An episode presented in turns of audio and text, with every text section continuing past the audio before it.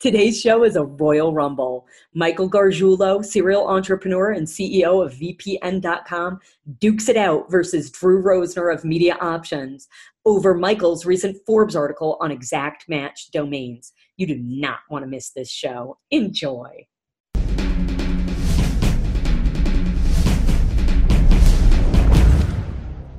First, serious about online trading? Secure your funds, keep your merchandise safe, and use a company that keeps the buyer and seller protected the whole way through. That's escrow.com. Payments you can trust. Finally, if you're a domain name investor, don't you have unique legal needs that require domain name technical know-how and industry experience? That's why you need Steven Lieberman of Greenberg and Lieberman or Jason Schaefer of Esquire.com. Go search for Jason Schaefer or Steven Lieberman on Domain Sherpa, watch their interviews, and you can see for yourself that they can clearly explain issues, can help you with buy-sell agreements, deal with website content issues and UDRP actions, and even help you write your website terms and conditions. Steven Lieberman and Jason Schaefer are the lawyers to call for internet legal issues. See for yourself at Esquire.com or aplegal.com. Hey, Sherpa Network. I'm Tess Diaz, executive producer of DomainSherpa.com. And today we have Michael Gargiulo rejoining us. He's the CEO of VPN.com. And we're going to hear all about the progression of his company built on his exact match domain, VPN.com. Also, the 6 offers he's had from the largest VPN competitors, 2 offers from publicly traded companies. Michael, Andrew, and I are delighted to welcome you back. No, thank you both for having me, Tess, Andrew. I'm very excited. We got Andrew in Portugal, Tess in Phoenix. I'm in Atlanta. Let's make a great show happen for the folks. Yeah, very cool. So you're based in Georgia, yes? Yes, based in Georgia. And as VPN is growing, all your employees are remote? Yeah, we've got a distributed team, just like Media Options and Domain Sherpa. We've got, I think, most of the team here in the U.S. and then a handful of contractors in Europe and one in Australia. So we've got a diverse team that the sun actually never sets. So the time zone is somebody's always working on VPN, which is nice as the owner. You wake up in the middle of the night, somebody's getting something done. That's great. Is that going to be the article? Heading for your next press release? The sun never sets on VPN. That's it. You're picking up what I'm putting down, Tess. Well, your recent Forbes article on exact match domains, I know it was fantastic, and I know Drew would love to discuss that with you later in the show. But first, let's hear about, last time you were on, we were talking about building your company, why you invested 4 years of your time, and then obviously a chunk of your capital for your company on, so you invested 4 years of your time trying to acquire VPN.com. You knew that was key to how you were going to develop your business. And then you had this shift of serving VPN providers as well.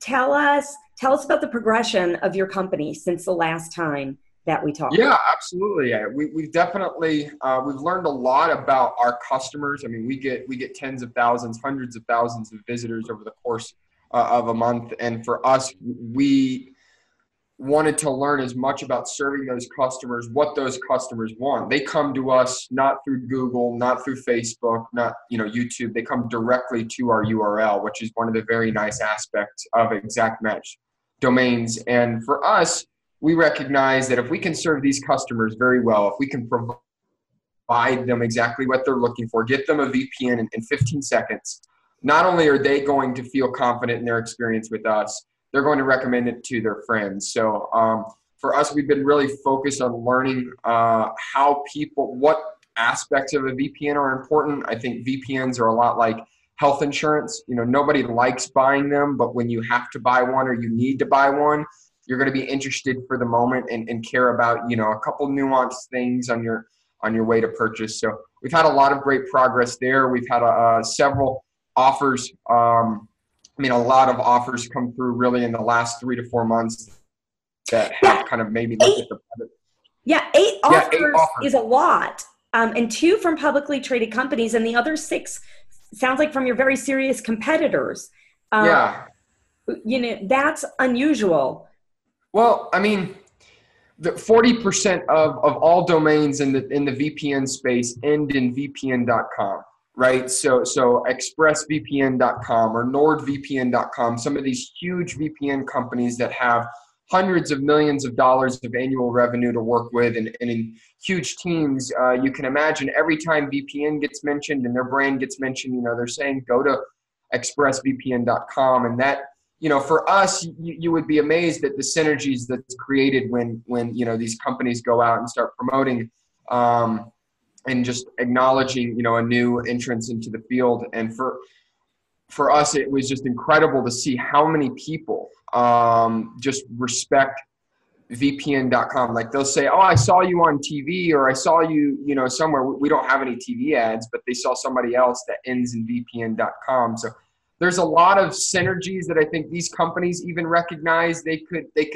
lean on if they own the domain. So it's a great space. It's growing dramatically. And for us to be able to own this name at this time, like I was saying in the last video, and like a lot of people have said on this show since, it's really great owning the exact match name of your space, because no one else can do it, and you just have this little kind of bubble you operate in as an end user. So lots of good product stuff. Yeah, very particularly in the security space, you have such instant credibility. Now, Drew, as a broker, so often acquiring domains for companies, you know, from the opposite end, acquiring an exact match domain or a premium domain from a competitor for a corporation. Do you see this as a typical scenario you encounter? Yeah, I mean, it just, you know, natural competition, people see a threat. If you're a company and you're well established and you see a threat from a non-incumbent, you want to remove that threat. And so acquisition is absolutely, generally speaking, the cheapest and fastest way of removing a threat or that type of threat. So I think there's, you know, obviously and clearly both a defensive and an offensive strategy to, you know, an industry incumbent trying to acquire VPN.com. For all the reasons that Michael mentioned, among others.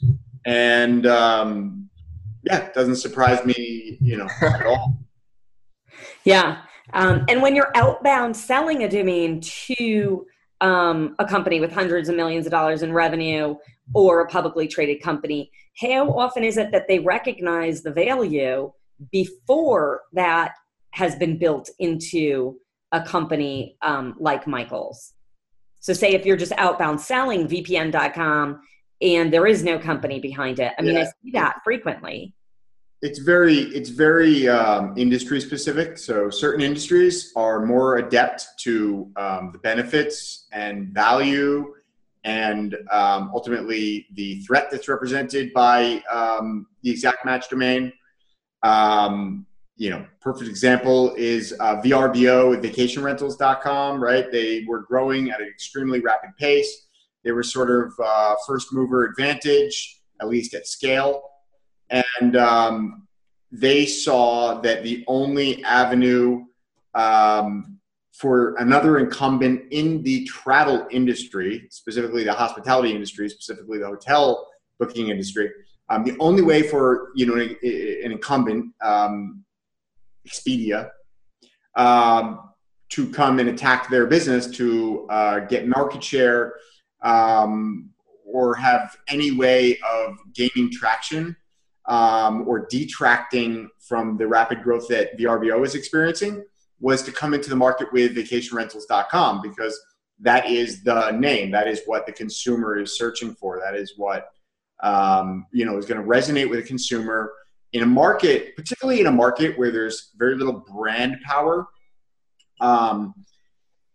you know, I've said this before. I think we talked about it in the past with cabinets.com and, you know, any industry where there's not a lot of brand recognition, these types of domain names have even more power.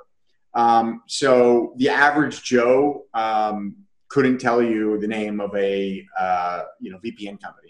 Right. I mean, the only one I can think of, I've got ExpressVPN on my computer, but like the only one I can really, until I bought that about a year ago, the only company I could have told you about was Hide My Ass.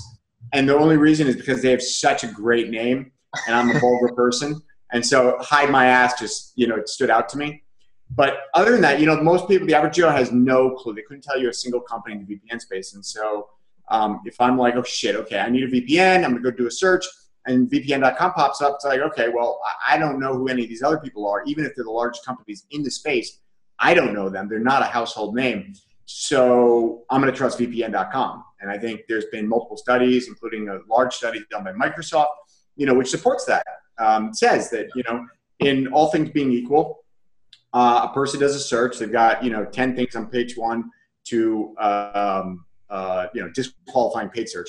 But they've got 10 things to choose from. They're going with the one, either the household brand or with the exact match keyword that resonates with their search. So, yeah, whether it's VPN.com or, cabinets.com or, there's a little bit more brand recognition in something like car insurance. But even so, people have such a strong distrust of the insurance industry. They're looking for an unbiased review of insurance carriers in order to select the best insurance for them. Or they're just simply going to their, whoever provides their life insurance, their home insurance, they're going to just go back to that same party to get the other types of insurance so that maybe they can get some kind of package discount. But for the most part, these types of things lend themselves to a very strong position for the exact match domain name. One thing I'll say is, despite the fact that, all that we're talking about here, there has been a credible devaluation of exact match domain names over the last 3 years, I'd say 4 years. That's pretty well known in the domain community, in the search community, in the marketing community. But it doesn't change consumer behavior. So while it may change an exact match domain name's impact for search engine optimization, it does not change consumer behavior. So all things being equal, if you've got the exact match domain name matched up against, let's say 4 other, really top 5 are the only thing that matter in search. So you got 4 other competitors with names which are not household names.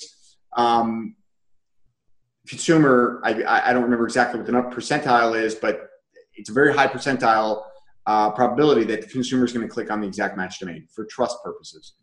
That's what it sounds like, Michael, you're saying, especially what percentage did you say of your visitors are coming through direct type in, not even through the search? We get... those are typically your best visitors. And I know Drew just spilled a lot of knowledge there, but he definitely unpacked something that we're already recognizing. And that's specifically if our brand is in the top 10 results, or let's say for a moment we're competing with other PPC ads, generally our URL is going to outperform their URL click-through rate by copious amounts. I mean, by 3 to 5 times. So your click-through rate on customer acquisition based on CPC is also less than theirs is. Most likely. So I'm getting more clicks at a cheaper cost than any of my competitors, and I can say that with near 100% certainty because of what Drew exactly just said, just the consumer behavior of how they process a search, how they process their search results, and what URLs they instinctively trust. This is what I think so many people don't understand about exact match domains, that the value, sure, it's in, owning the exact match domain, but really the mechanics and advertising in it are where a lot of the benefits are, because the efficiency of your marketing spend, I like to say for every $1 I spend as an exact match domain holder, another brand has to spend $10 to accomplish the exact same result from a perception standpoint.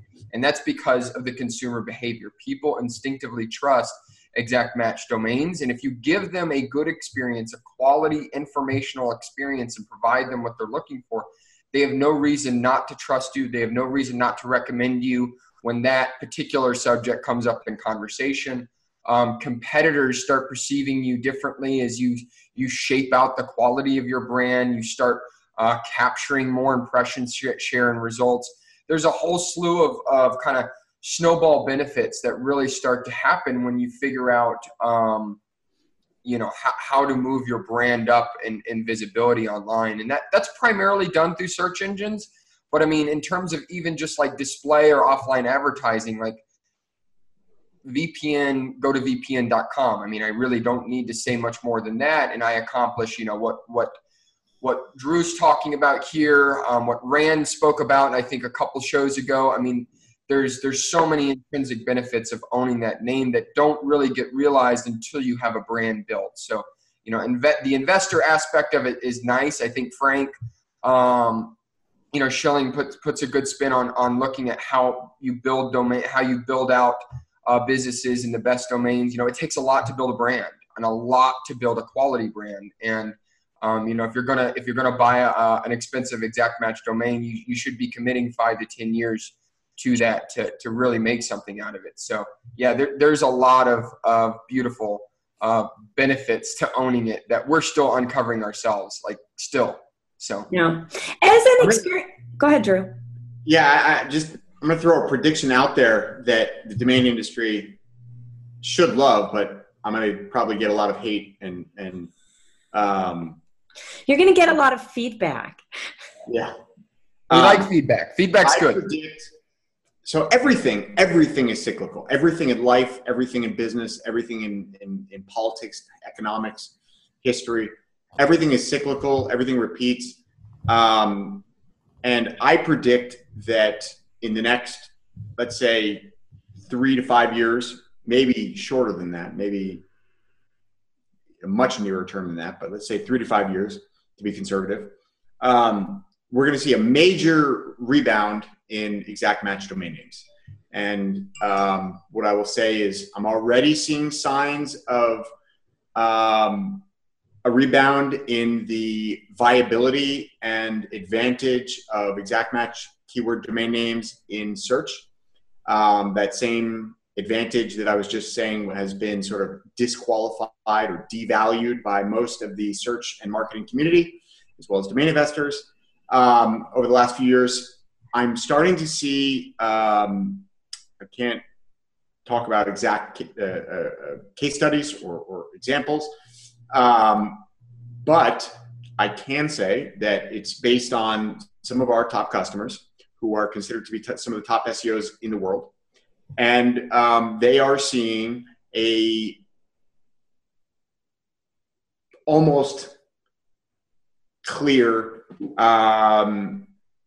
pickup in the advantage of these exact match domain names. And there's a lot of reasons for it, which I haven't studied enough to really go into it in depth yet, but I hope to in the next few months. But I'm quite sure, without being certain, but quite sure that there is some major changes coming to Google's search algorithm that, despite all of their shouting from the rooftops that they want to kill the URL and all the bullshit that you read about, there are very clear advantages which are going to play to the advantage of exact match domain name holders. And we are going to see SEO benefits increase from exact match domains over the coming years, if not. Yeah, I couldn't agree more. I think the... I think, you know, I was reading an article the other day about Google wanting to remove the URL completely from their Chrome browser, you know, making the URL pretty much not visible, which would, you know, change, you know, how customers perceive, but there still has to be a way to recognize trust of the brand that you're working with. So the URL is definitely the easiest place to do that. But Yeah, I think the domain industry, I think there was a premium. There was a nice bubble that we rode up for a couple of years. I think right now we're going through a season that if you don't own the best names, you're hurting right now. You know, your values are hurting, your offers are hurting, the regularity of both are hurting, and it's tough to figure out, you know, do I keep this one? Do I sell this one for more? You know, is this the last offer I'm going to get on this name? I think the domain name is the easiest way to establish a quality brand. Like, it's the first decision a brand has to make when they come online, right? And if they make a right decision, you know, everything that Drew and we just touched on about customer behavior is never going to go away. Never will it go away. So if you take the right approach, you can capitalize on that aspect of consumer behavior. But if you don't, or you don't own a name in that space, you're obscure. People won't know you. I mean, imagine there being 10 to 100 times the amount of competitors in your space today, in 100 years than there are today. 10 to 100 times your competitors. That means there's going to have to be some way that the companies that are winning bring in permanent differentiation. And that typically is done through brand, through location, through a patent, you know, through something that can be forever and always your asset. And domain names, I think, will be that over time, because we're just going to run out of options. You know, there's only going to be so many, you know, variation. Well undervalued and well underappreciated. Yeah. And when brands, you know, brands are already recognizing this, and I think this is why you're starting to see a comeback already. They're just understanding the value of, hey, we could go in and drop 50, $100, $1 million. That's not the reason. So the reason is directly correlated to Google. And the reason, so there's two sides to this coin. So one is, why does Google want to kill URL in the first place? And the reason is because Google wants to be the gatekeeper, just like Facebook wants to be the gatekeeper, just like every other third-party intermediary wants to be the gatekeeper of traffic, because traffic is the currency of the internet. And what's the precursor to traffic? Trust. So ultimately, trust is the currency of the internet. And so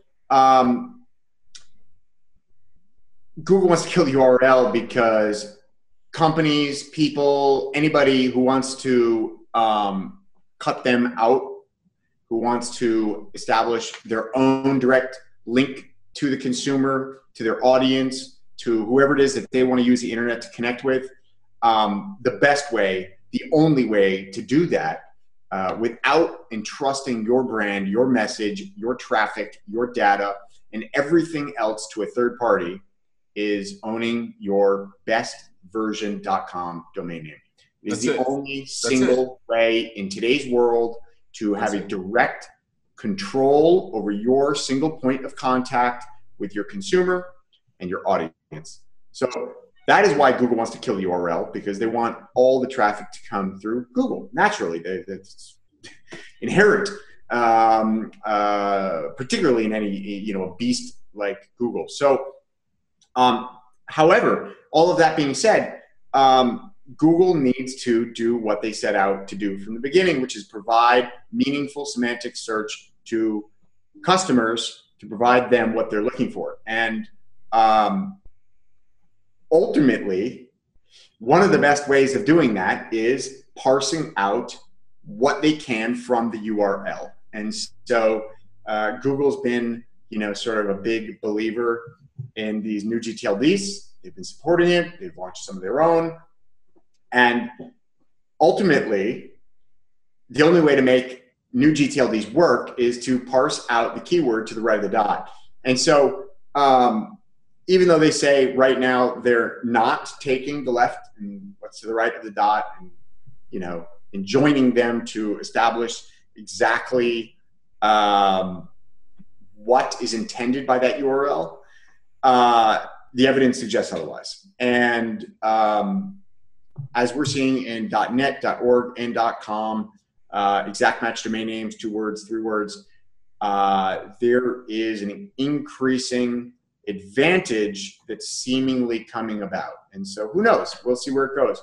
But there's a whole bunch of different reasons, all having to do with Google. Well, and God stopped making premium domain names. You know, I mean, there's only going to be one VPN. There's only going to be one Media Options. There's only going to be one Identity.com. I mean, my dad used to have this saying. He was in real estate and he would buy property, and you know, he might overpay in some circumstances, but just like great domain names, okay, you know, I overpay a little bit here, but I'm the only one guy that can ever own this particular asset. And there's no way you can buy a competitive advantage like that. I mean, the reality is that that's what you're buying.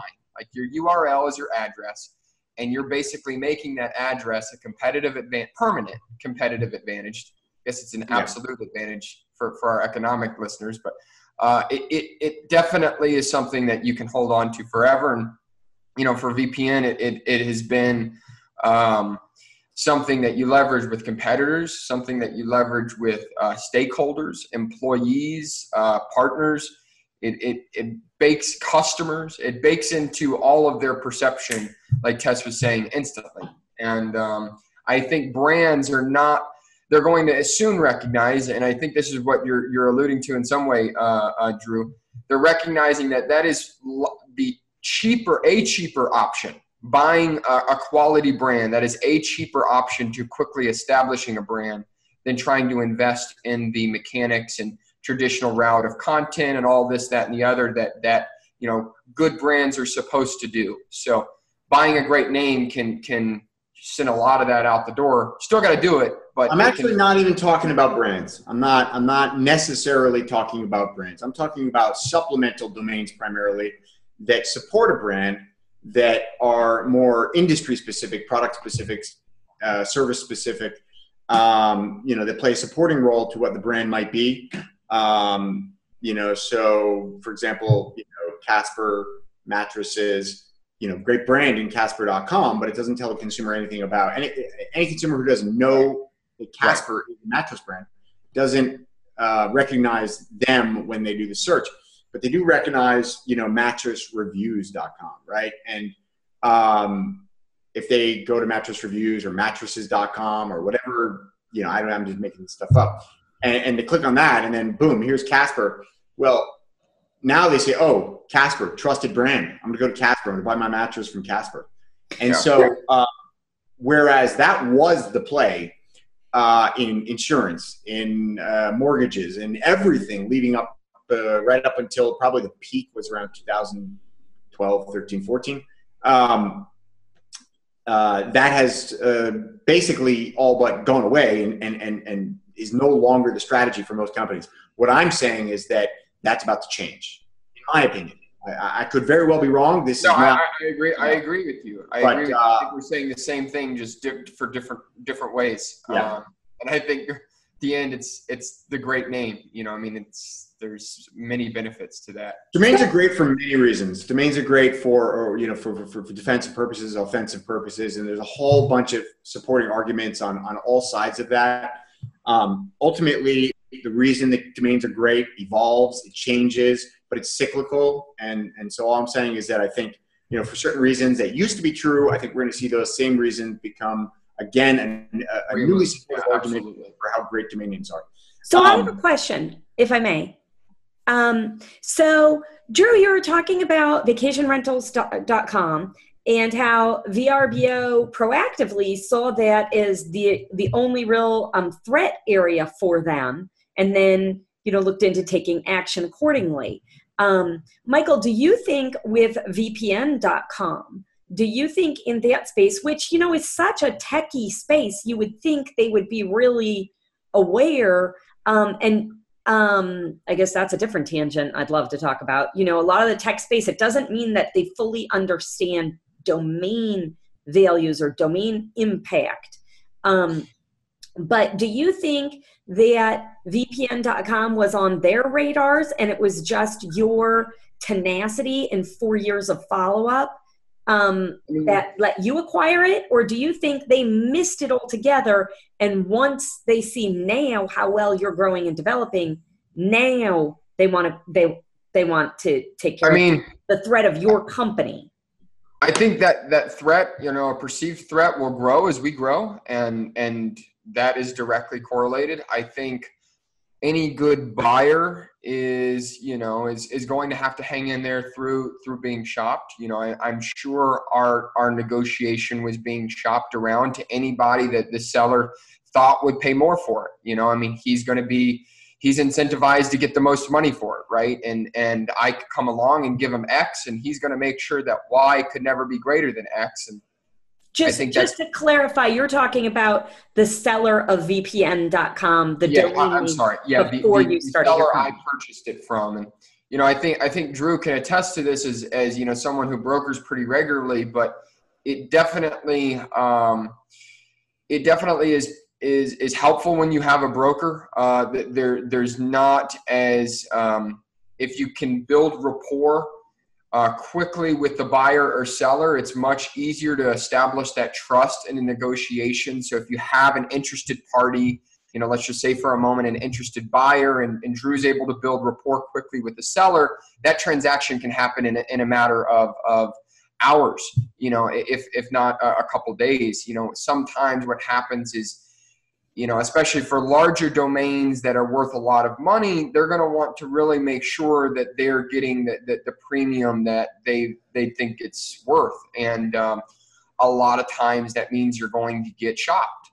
And, you know, that's why when you are looking at buying a name, particularly an expensive name, have your paperwork ready to go, have your money situated, have your broker, you know, polished up and understanding how to represent you best if you have one, and you know, be ready, because once they agree, you don't want any more time lingering in their mind to, well, I wonder if I go, you know, ask so-and-so who emailed me, you know, X amount of years ago, hey, you know, is this something that they might be of interest? Because I know for me that happened in just about every domain I've ever bought over $100,000, you know, and that again, just kind of lends itself, I'd say, more to the price point and less to the, you know, the experience or the approach that a broker or buyer has. So it you know, these people who own expensive domains, you know, they've owned them probably for a long time. They know what they own. They typically know what they want. And if you come in here and give them what they want, you're not going to, I would say, deal with a lot of, you know, back and forth. If you're coming in there and trying to make a deal, that can be a risk as well. Losing the domain can, you know, it could change your business forever. It could change somebody else's business forever. So you got to be delicate with how you approach that and have your ducks in a row before, you know, kind of going to that first point of contact. Yeah. More specifically to like to Tess's question, did the other players in the industry miss the opportunity? Were they just not paying attention, or they didn't care? And the fact that the answer is nobody gives a shit. Okay. Google doesn't give a shit about search.com. Apple doesn't give a shit about phone.com or about tablet.com or about, they don't care. Nobody gives a shit. These companies are not in the domain business. These companies are in the product or the service business that they are in. And the only thing they care about is defending against competition and growing their own business. And the domain name is completely and utterly irrelevant to them until you are something new or a threat. And that domain could have been sitting online with a $49,000 buy it now price tag for 20 years. And you could have emailed every single CEO and marketing director in the VPN industry and said, hey, I just saw VPN.com has got a $49,999 buy it now price tag. You should buy this domain. And not a single one of them is going to click that button. Not one, I swear to you. It's not until you come to them and you say, hey, your competitor is about to buy this domain. Or, hey, look, this guy Michael's built this VPN review site, and you're number 38, and your biggest competitor is number 2, and they're getting 70% of the traffic, and you're getting jack shit. And this VPN guy, he's getting, you know, whatever, 50, 100,000 visitors a month, and, you know, 2% of those are qualified leads. That means your competitor is getting whatever that is, 140 convertible leads per month, and you're getting jack shit. what does that mean? Okay, so you extrapolate it out. I mean, I don't know what the average ticket is, but like just say $50 for a run, call it $100, make it nice, easy, round numbers. It's like $100, 140 leads a month. That guy's generating $14,000 a month in extra revenue that he's spending zero money on. And the only way that you're going to compete is to buy VPN.com and take that traffic, right? And so then it's very easy to say, okay, so, you know, and I'm just making up numbers here, you know, just for illustration purposes. But it's like, okay, well, I'm going to immediately get $14,000 a month in leads that convert that I didn't previously have. My cost of customer acquisition is going to be reduced. Never mind all the other benefits of paid search and offline offline advertising, etc. Forget about all that. Just purely on a business cost reduction, a customer acquisition cost reduction process. You're reducing your customer acquisition cost and creating a sustainable. What's the fastest way to increase profits? Decrease expenses. Way easier than new sales, right? So if you can decrease your expenses, which is decreasing the cost of customer acquisition, now you've got $14,000 a month. Okay, that's $150,000 a month. How many years do you want to put on this? I mean, you've got an asset, right? This isn't an expense. You're buying an asset that will continue to produce a dividend for your business. What kind of multiple do you put on that, right? And then extrapolate it out, and that's a very, very clear way for somebody who doesn't understand domains, which is basically 100% of CEOs and marketing directors in the world today, and explaining to them how this domain is going to affect their bottom line and why they not only shouldn't ignore it, but they can't afford to. And so the answer is they didn't give a shit until you became a threat. That's just the fact. The domain name is irrelevant to them until you became a threat. Well, and I think the other, you know, I agree with that. I think the other end of that is a lot of the people that at least I've spoken to that have made offers on the name since we bought it. They definitely recognized it was no longer a resume. Like previously, the page was parked to some dude's resume, and they recognized a new thread, a new person coming in and doing something with this name.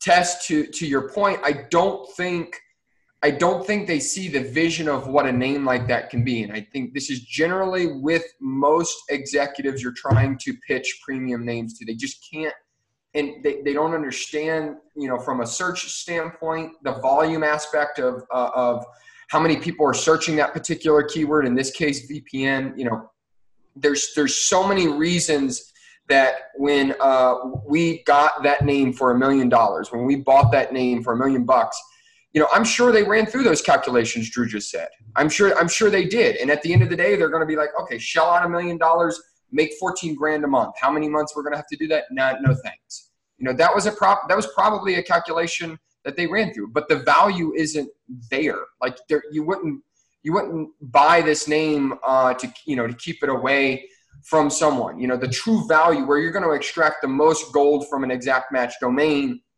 is situating it in Google at the top, which generally most people don't understand. Most executives, you know, don't understand the domaining aspects of that. And then establishing yourself as the only contender in that space forever. And those two things is where the value at. Sure, we can talk about the traffic and the leads that we can generate and that, you know, the short-term conversions and money that we can make. That's great. But the real value and where you're going to justify a huge price is the future vision of what that brand can be. And if people don't get that, next. Like I'm not going to sit here and try. If you don't have the vision to keep up with what it could be, like I'm not going to sit here and try and educate you. I'm sorry, I have to disagree completely. I really do.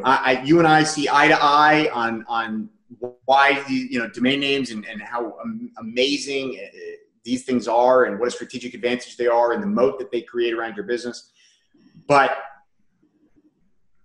nobody buys Blue Sky, okay? Nobody buys Blue Sky. You can sit here until you're blue in the face telling an executive about what VPN.com can be.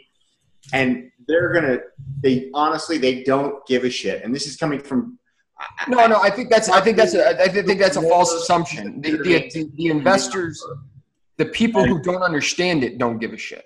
If you're talking to me, nobody understands it though. Nobody outside of the community. Very few people outside of the search community and the domain community understand. They just don't.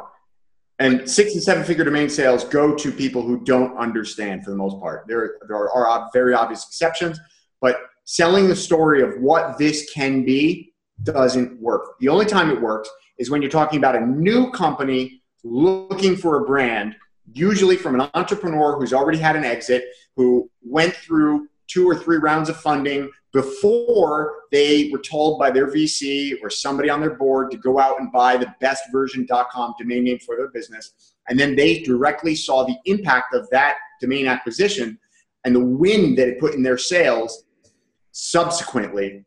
And then after their exit, and they come back for more, and now they're up for their next business, their next venture. Now they want to start on day 1 with that ultra premium domain name, the best version.com domain name for their business, whether that's a generic exactmatch.com or whether that's an unrelated generic one-word.com they're going to use as a brand, like an apple.com or an amazon.com, which has got nothing to do with their business. But the blue sky argument only works at that stage. It only works with the guy who already understands, and that is not 99% of executives today.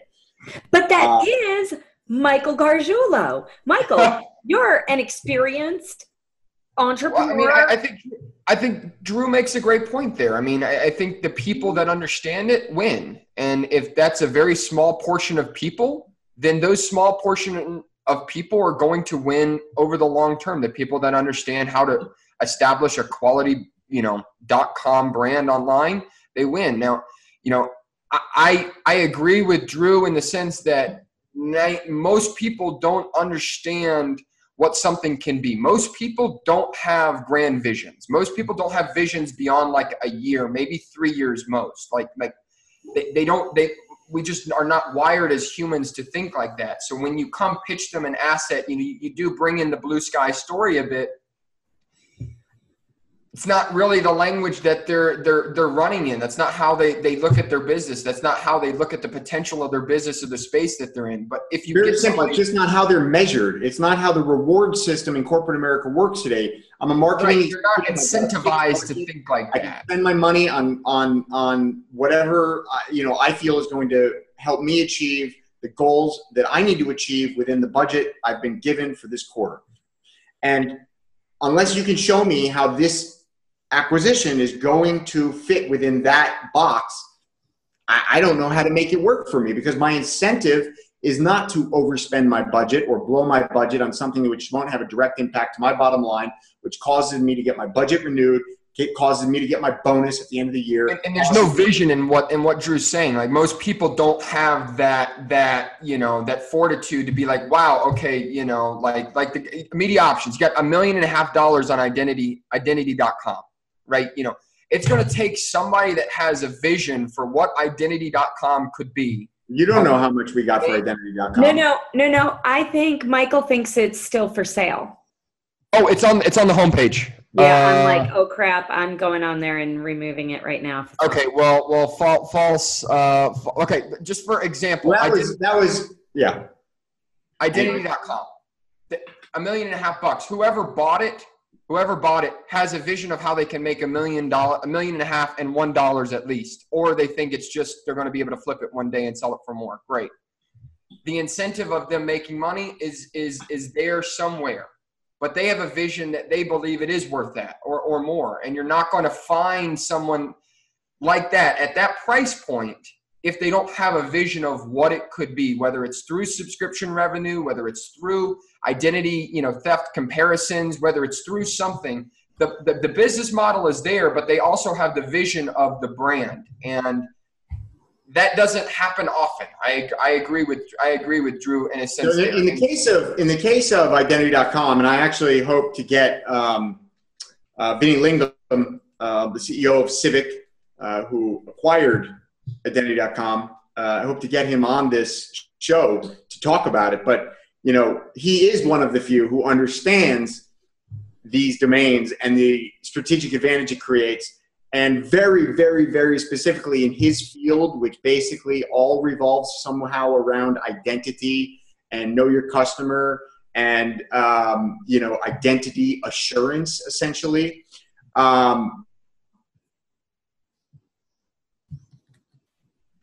There's nothing, absolutely nothing more important than trust.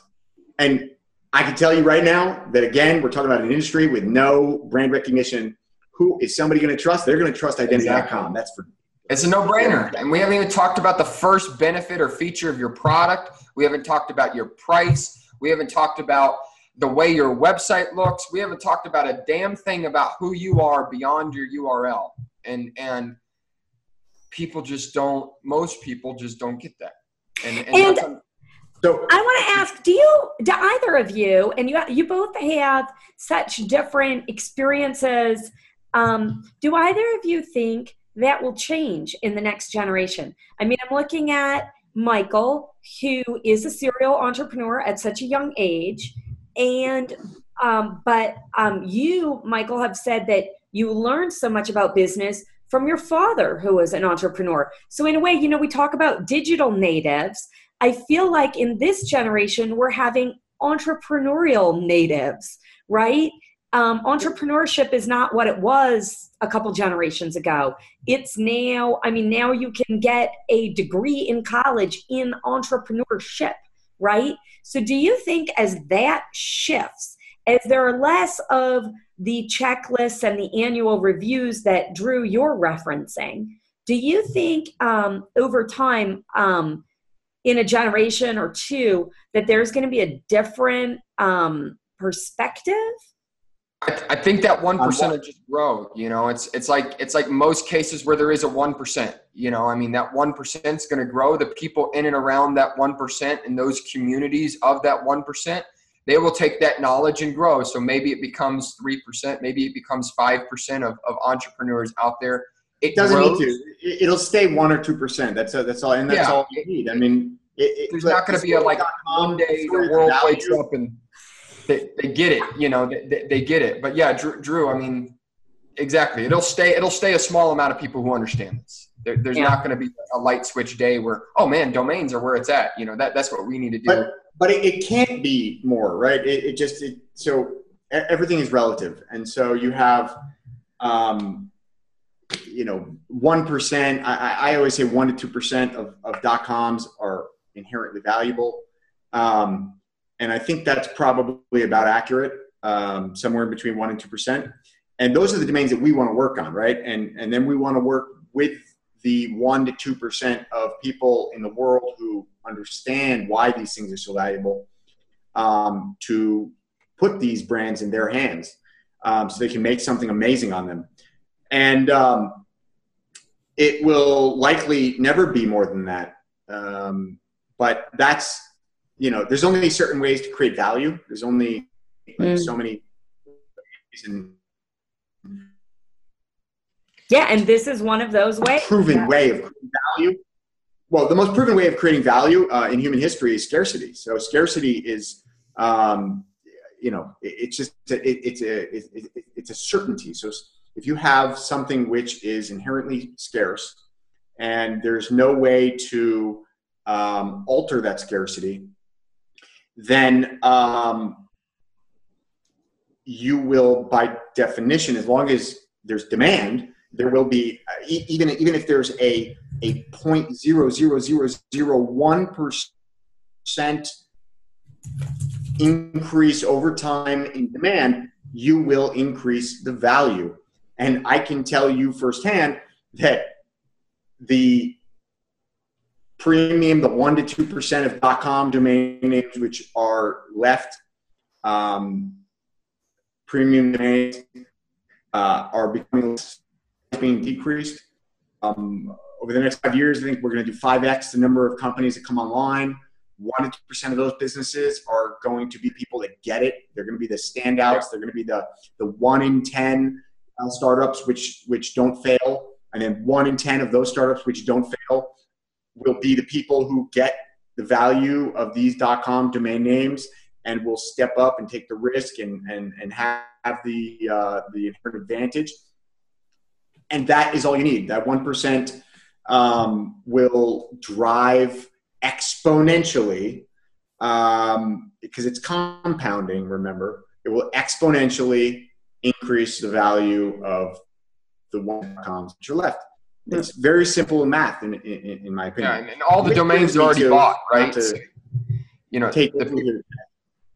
the people that own these quality domains that you know Drew's talking about here, the 1%, the cream of the crop, they're all gone. And I would say generally, you know, let's just say 3 and 5 or more are owned by people who know what they want for it or know, you know, have experience in and around the space. So you're dealing with a set of owners right now that is not going to accept a price lower than what the 1% of businesses that Drew's describing that get it would pay for it to begin with. So it's not like, you know, one day all the .coms are going to drop and we're just going to, you know, go free for all back into the, you know, world of no registrations. It's going to, you know, somebody's going to have to be able to justify the price of the current owners. And it's the only way that's going to happen is you get what we're talking about. If you get the value of what it is, what it could be, the competition in your industry, and how pretty much everything from your product to your business model to your profit is being compressed and eroded at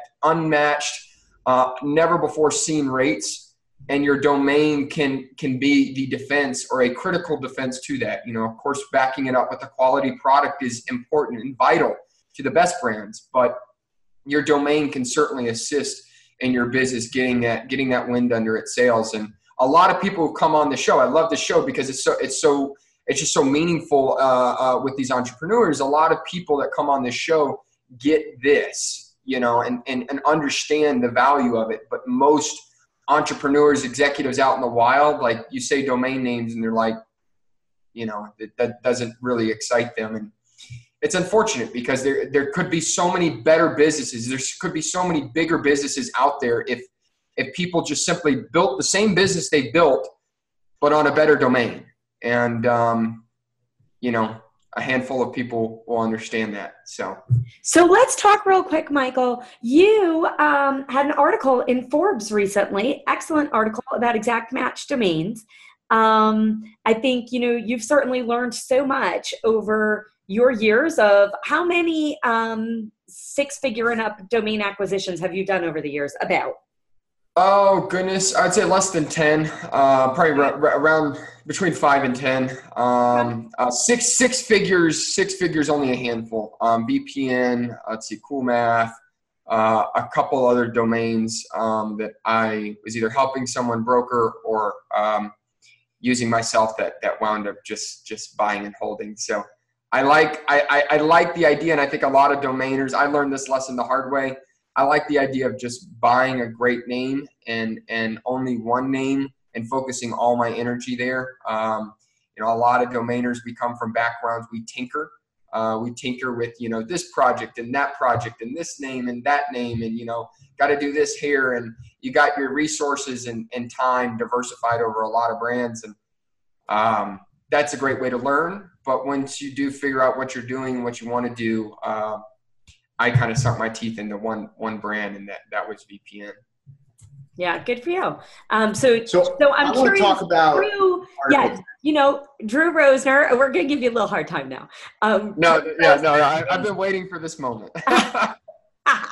Is considered the, you know, #1 global expert in exact match. I mean, in domain name values. Period. And his, you know, trademarked, I think, Rosner Equation is a, you know, is all about how to calculate a domain name value. And so let's talk, Drew. What'd you think of his article, Michael? I know you've got some gumption in you. You guys will. Yeah, no, I know. Drew probably vigorously disagrees. So Drew, lay it on us. Lay it on us. No, so here's the deal. So first off, I commend you for putting out the article, and I think that it's an amazing stepping stone for the domain industry as a whole to have a data-driven approach to domain valuation on, you know, on a medium like Forbes.com, right? For Forbes to be publishing an article about first off, that these domain names have such value to begin with, right? Because it's easy for us to make that assumption as a baseline to say, you know, great domain names have value, right? Great domain names have a lot of value, right? That for us, most of the audience on this show, that's a baseline, right? That's just something which is understood and principled, but that's not necessarily obvious to the rest of the world, right? And so to get that article out there, for Forbes to be publishing an article that says these domain names are inherently valuable, first off, and then to say, here's why, and then have a data-driven approach to assessing that value. I mean, it's huge. It's monumental, right? That's everything is about all types of growth. It's about education. It's about widening the lens and the scope of the audience and the people who understand that these things are valuable and that, oh, you should be maybe thinking twice about your domain strategy. Maybe don't think twice about, you know, spending a lot of money to buy your bestversion.com domain name. Just do it. And you know, here's all the reasons why, and here's the data to support the value, right? So monumental, huge, absolute, giant building block for the domain industry as a whole to have that out there. My disagreement is in the formula itself, right? So I have a much more sort of rigid and involved formula with a lot more variables, but a lot of that's not necessary, and it's too complicated for the broader audience to understand. Fortunately, it seems like mostly even the domain community doesn't understand. But one thing that I think you know, you got wrong is, first off, assigning a $1 CPC is silly because it doesn't account for competition, doesn't account for the value of certain keywords over others. It doesn't account for a lot of really important factors that go into the value of a name. Secondly, I think that with the time frame that you're talking about, so you're saying that the factor, the multiple that you should use in assessing the value is how many years will it take me to get to, you know, be number one in Google. And first off, that's very subjective and a number which is essentially impossible to calculate. It's purely speculative, which takes all of the strength of the data. The reason it's so important for the industry to have a data-driven approach to value is that value, that which can be measured, can be improved, right? And that which can be measured can be what's the expression? That which can be measured. No, I think that was. I don't know, Drew. I'm gonna have to leave you out with no life raft. You need a metric. You need to be able to have an immutable way of measuring value, right? It's like the baseline for any asset class. Now, when you put a subjective measure into that formula, it eliminates the purpose. It eliminates the viability of that formula itself. So I think that trying to extrapolate out how long it'll take you to become number one in Google is a false friend, let's say. That's not the number that you want to lean on. The number to lean on is what we talked about before. It's about the cost of customer acquisition or audience acquisition, whatever your purpose is, okay? Reducing the cost of customer acquisition is the only thing, and when I see customer, again, we're talking about audience, we're talking about, which is how do we get more eyeballs, and reducing the cost of getting more eyeballs on your website is the underlying measure of value. And if you can reduce the cost of eyeballs, then you are creating a delta which can be measured and extrapolated by a multiple, which I always call, you know, standard business multiple. So it depends, again, that's industry specific. So there's a degree of subjectivity here, but it's a subjective value which is clear and apparent to whoever is measuring it. So if I'm in the car insurance business, I know what my reasonable business multiple would be. If I'm going to go out and buy a small business, insurance agency, I know the multiples that I'm paying to buy that agency. The reason I'm buying that agency is to widen my reach, take out a competitor, whatever the reasons might be, but there's a multiple which I can assign, and that multiple carries over to this formula. So even though it's subjective, it is clear and apparent to whomever is calculating it. And so those are the two, those are really, the two, which are kind of big, since I think you only had three variables. But I think two of the three variables are off. I think you're looking in the right direction. And I think, like I said, I think that just getting it out there as a hypothesis is a massive stepping stone. It's huge. So I'm giving Drew his life raft. That which can be measured can be improved. Can be improved. Yeah. Okay. And who said this? I don't know. I said it. No, I said okay, Google. I think it's just a saying. I don't think it's a quote. But, no, somebody said it. There was somebody that. It's one of the. Okay, now I'll Google more. But Michael, I mean, seriously, Michael, you're a baller in what you've done, what you've accomplished, and in writing this Forbes article, and in insisting that Drew be on this show because you knew he'd. No, I knew Drew. I mean, challenge your perspective. The Rosner formula was definitely something I took a long, hard look at. I think Drew, where I agree a lot with what Drew just said is the audience factor. I think the problem with the audience factor, if lower cost real value is, then that only matters if you have a lot of traffic to convert the customers from anyway. So really, CPA is a byproduct of your web experience, of your traffic. Okay, if you get 10 eyeballs a day and you convert, 3 of them, that's wonderful. You're crushing, low cost, customer acquisition, but you're not dealing with any sizable traffic. So the approach in the formula, while I agree with you and several others that because we're talking about potential traffic. We're not talking about current traffic. We're talking about. And it doesn't matter. We're not talking about how do you factor in the potential traffic? That's what I tried to, and I agree with you. I think there could have been because all other things are constant, right? All other things have to be assumed as constant, right? So let's just use VPN.com. So well, since you already own VPN.com, we'll let you be the owner. But let's say I'm Joe's VPN.com, all right? And you're just VPN.com.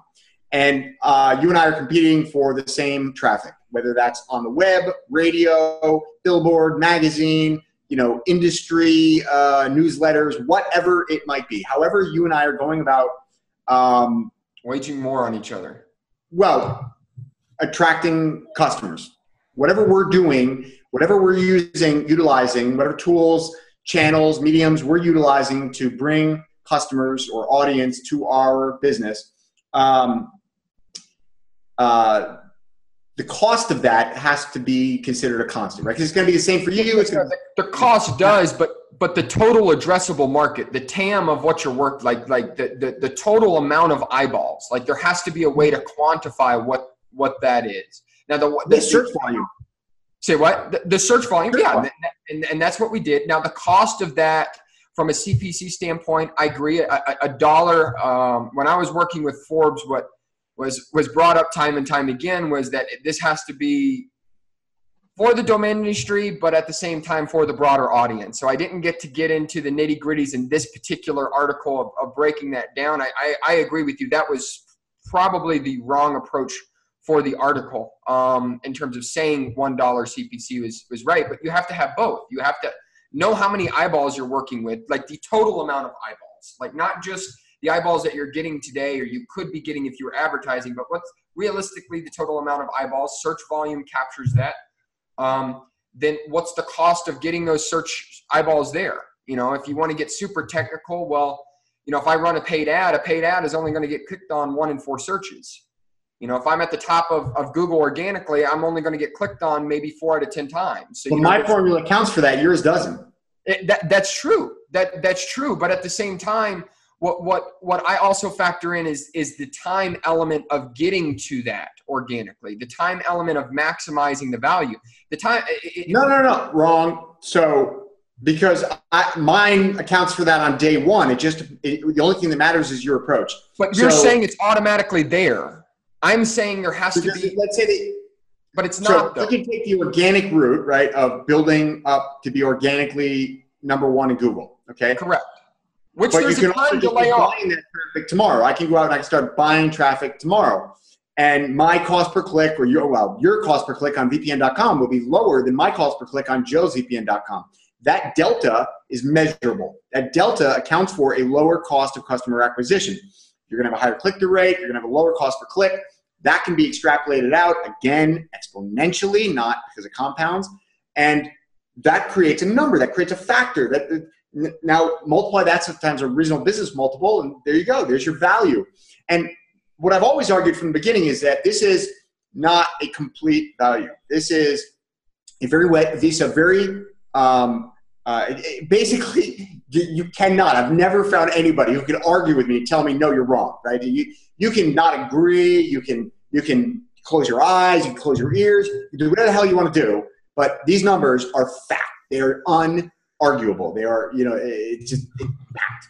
And so what goes up and beyond that value that we can establish and make a foundational and data-driven argument for and convince people why this domain has the value it does, what goes beyond that is some of the things that we discussed earlier in the show, right?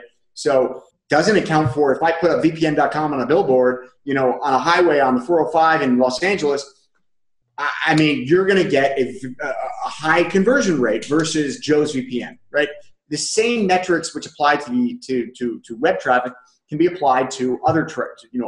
I don't know what the conversions rates are versus web traffic. I don't know any of that stuff, and which is why I don't incorporate it into the formula. And again, the type of advertising that can be done off web is going to vary based on industry, which again introduces subjective data points, which I don't want to deal in. So, but when it comes to traffic, I mean, I'm talking about day one. I'm not taking any subjective elements into account. I don't care if it takes you 3 months or 3 years or 30 years to get to number one in Google. What I'm telling you is this is a strategic advantage that is created by this URL alone on day one, and then extrapolated as far as you want based on how long does your business need to recapture the cost of this domain name, cost of this asset, taking into account that you can also depreciate it. How long does your business need to account for that cost, right? To make your money back, to get an ROI. I agree. I agree with that, Drew. And I agree. Two points. And Tess, I know we're running up on the end of the show, but when an appraiser comes out to appraise your house or to appraise a piece of commercial property, they come out. If they're certified, if they're an MAI appraiser, at least here in the US, they'll come out, they'll look at the square footage of the plot. They'll look at the square footage of the property. Those are objective. Those are clearly defined. Those, how much, does it have a tennis court? Does it have a pool? How big's the parking lot? All these things can be very clearly defined. Where the appraisal from a real estate standpoint gets subjective is location. So you have to, bring in then comps of other properties that have sold in and around the area, which domains, there are reasonably good comps. I would say, like you said at the beginning of the show, every industry, every domain is obscenely different in terms of the use case. So it's very difficult to have this just kind of, hey, this is how we do it. But I agree in a lot of what you're saying. That the follow-up article, I'm putting arguing my point. What you just said literally argues my point. You're just confusing something. So location is cost per click. That's it. Location is cost per click.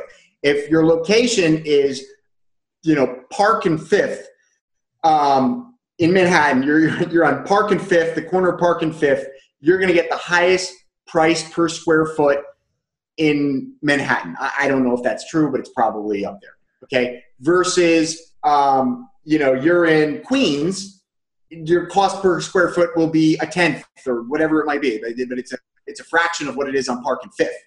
And it's no different with keywords. So location. Well, because you're assuming like I pay to be at the top. Like I'm assuming I don't pay to be at the top. That formula, like the intention of that formula is to assess the true value of what being number one in Google could be if I don't have to pay for it. When I originally created that formula, exact match domain names were king. Exact match domain names were the X factor in getting you to the top of organic search.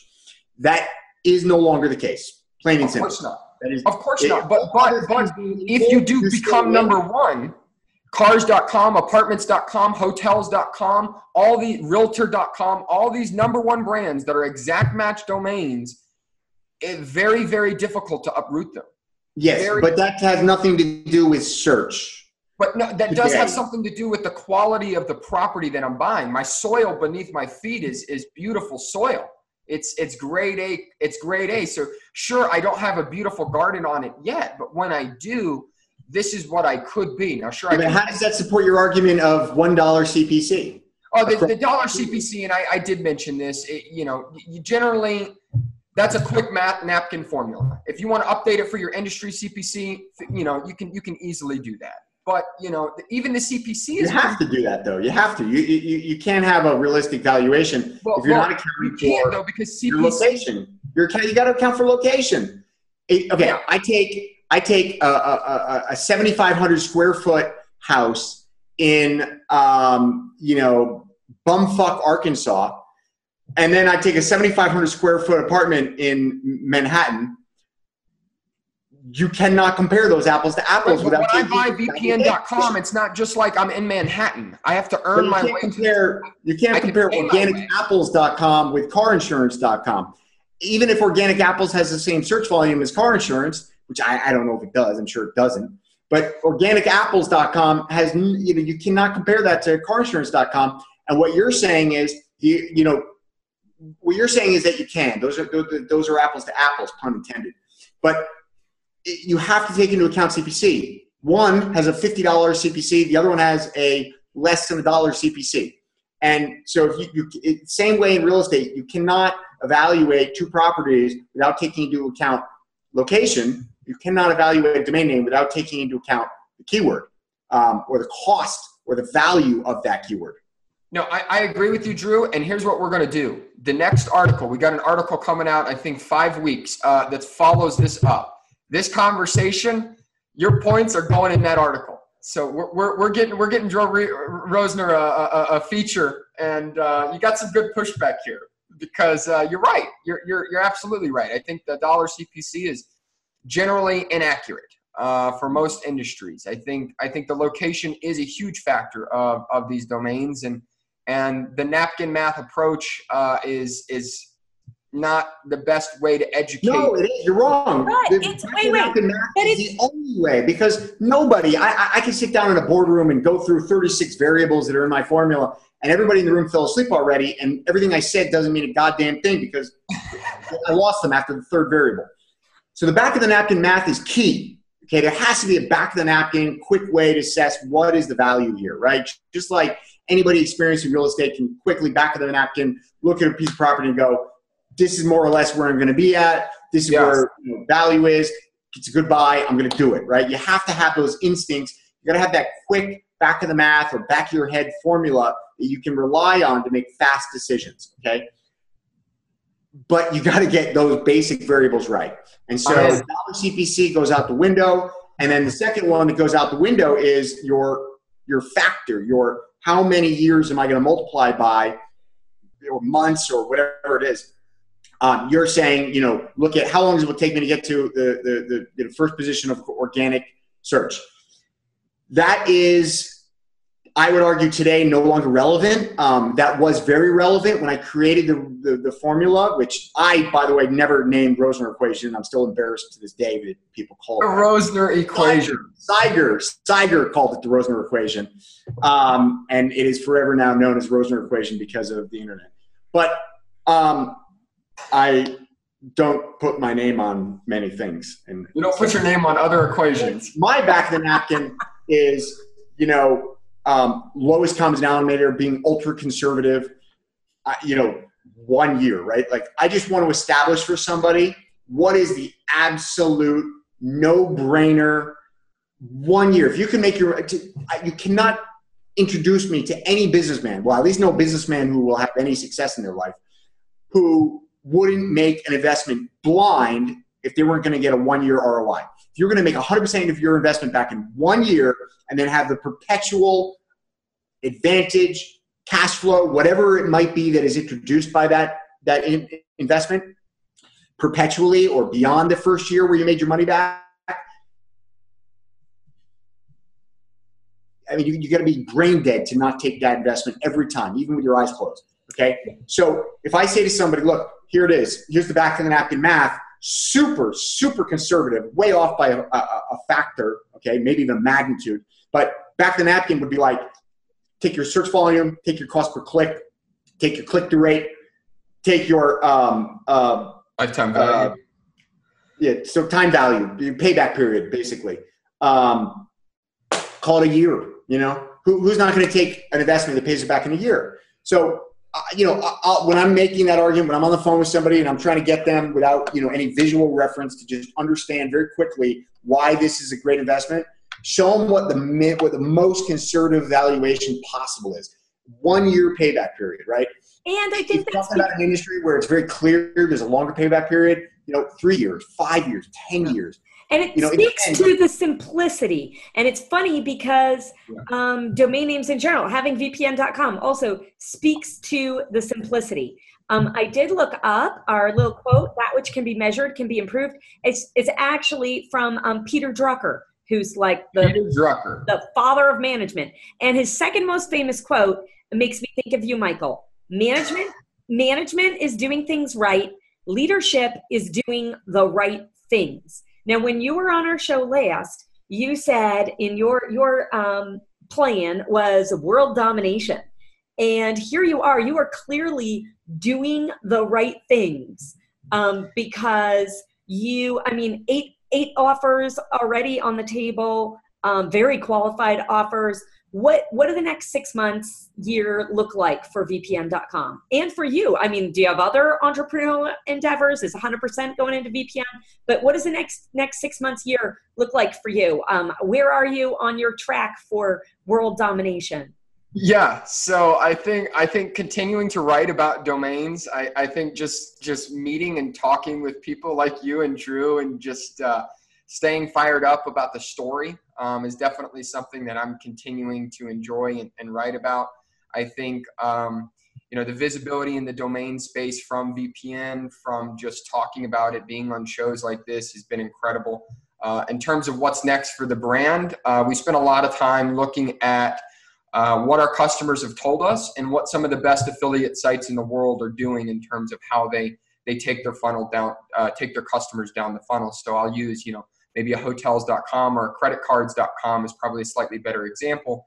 They do, you know, $50 to $100 million a year helping you find the credit card in in 15 seconds. And for us, we spent a lot of time looking at brands like this, looking at brands that, you know, are positioned perfectly, and how they, you know, activate their business model. For us, I would say in the next 3 months, we're going to be having a huge website improvement rolling out, which is very exciting because that will start, I would say that'll start generating a lot of capital that we can then redeploy back into the business. I would say a little bit further out, 6 months out, we're high up there in Google. We're starting to advertise a lot more. I mean, the best competitors in this space are advertising 500 to 700,000 a month in AdWords and Bing. So there's a lot of piece of the pie there for us to start sinking our teeth into. I think in terms of beyond that, it's, you know, it starts with VPNs. We dominate VPNs, how people buy them. But it's not just VPNs. It's, you know, all things internet security, antivirus, messaging apps, you know, equipment that a business needs. Really, the vision is to have, if your family or your business needs to be protected online, or you need to protect something inside one of those two, you can come to VPN.com and we're going to help you out. And we're going to give you those unbiased reviews and comparisons where you can make the decisions you need, looking at all the options, but quickly finding the one that's right for you. And I would say here in the next probably 8 to 12 months when I come back on this show, and I've got another article for Drew and us to banter about, we'll have some good solid updates for us then too, Tess. That's fabulous, Michael. So you know, in the last show, we talked about your pivot where you bought VPN thinking you were going to be another VPN provider, and you saw the opportunities and pivoted to being a VPN review site with affiliate to other VPN entities. And now, even though you're on an exact match, you're so credible and you have such a great customer base, you're still able to expand to larger security space because you have people who trust you and are looking for security, period. That's right. Fabulous. So you're already well on your way to world domination, and now you're just going to world dominate in a bigger space. Attaboy. Yeah. Good job. Michael, I love having you on. I really enjoy our email conversations, but there is no passion. Like, I mean, Drew, besides your struggles getting your, through customs in Germany, I don't know if I ever hear you as passionate, as excited as when you talk to Michael. we get Drew fired up. That's good. Getting him fired up from Portugal. Where, Lisbon? So yes, Lisbon. Yep. Right. Lisbon. Right on. Right on. Well, Tess, Drew, thank you so much for having me on. I really appreciate watching you guys grow the brand, Domain Sherpa, and Media Options. So let's get Identity.com buyer on. I'm eager to see what jewels we can pull out of that episode. Nice. Well, I hope next time we see you, you're wearing like a crown for your world domination. Yeah, that might be a little too much. Maybe I'll fly to Lisbon and we'll do this interview in person or something. That's where we're going. I like that. I like that one. Yeah. All right. Okay. So we'll take. It's always great discussing with you. You know, it's you're wise beyond your years, and you've got great insight into what makes domains valuable, what makes a great domain name.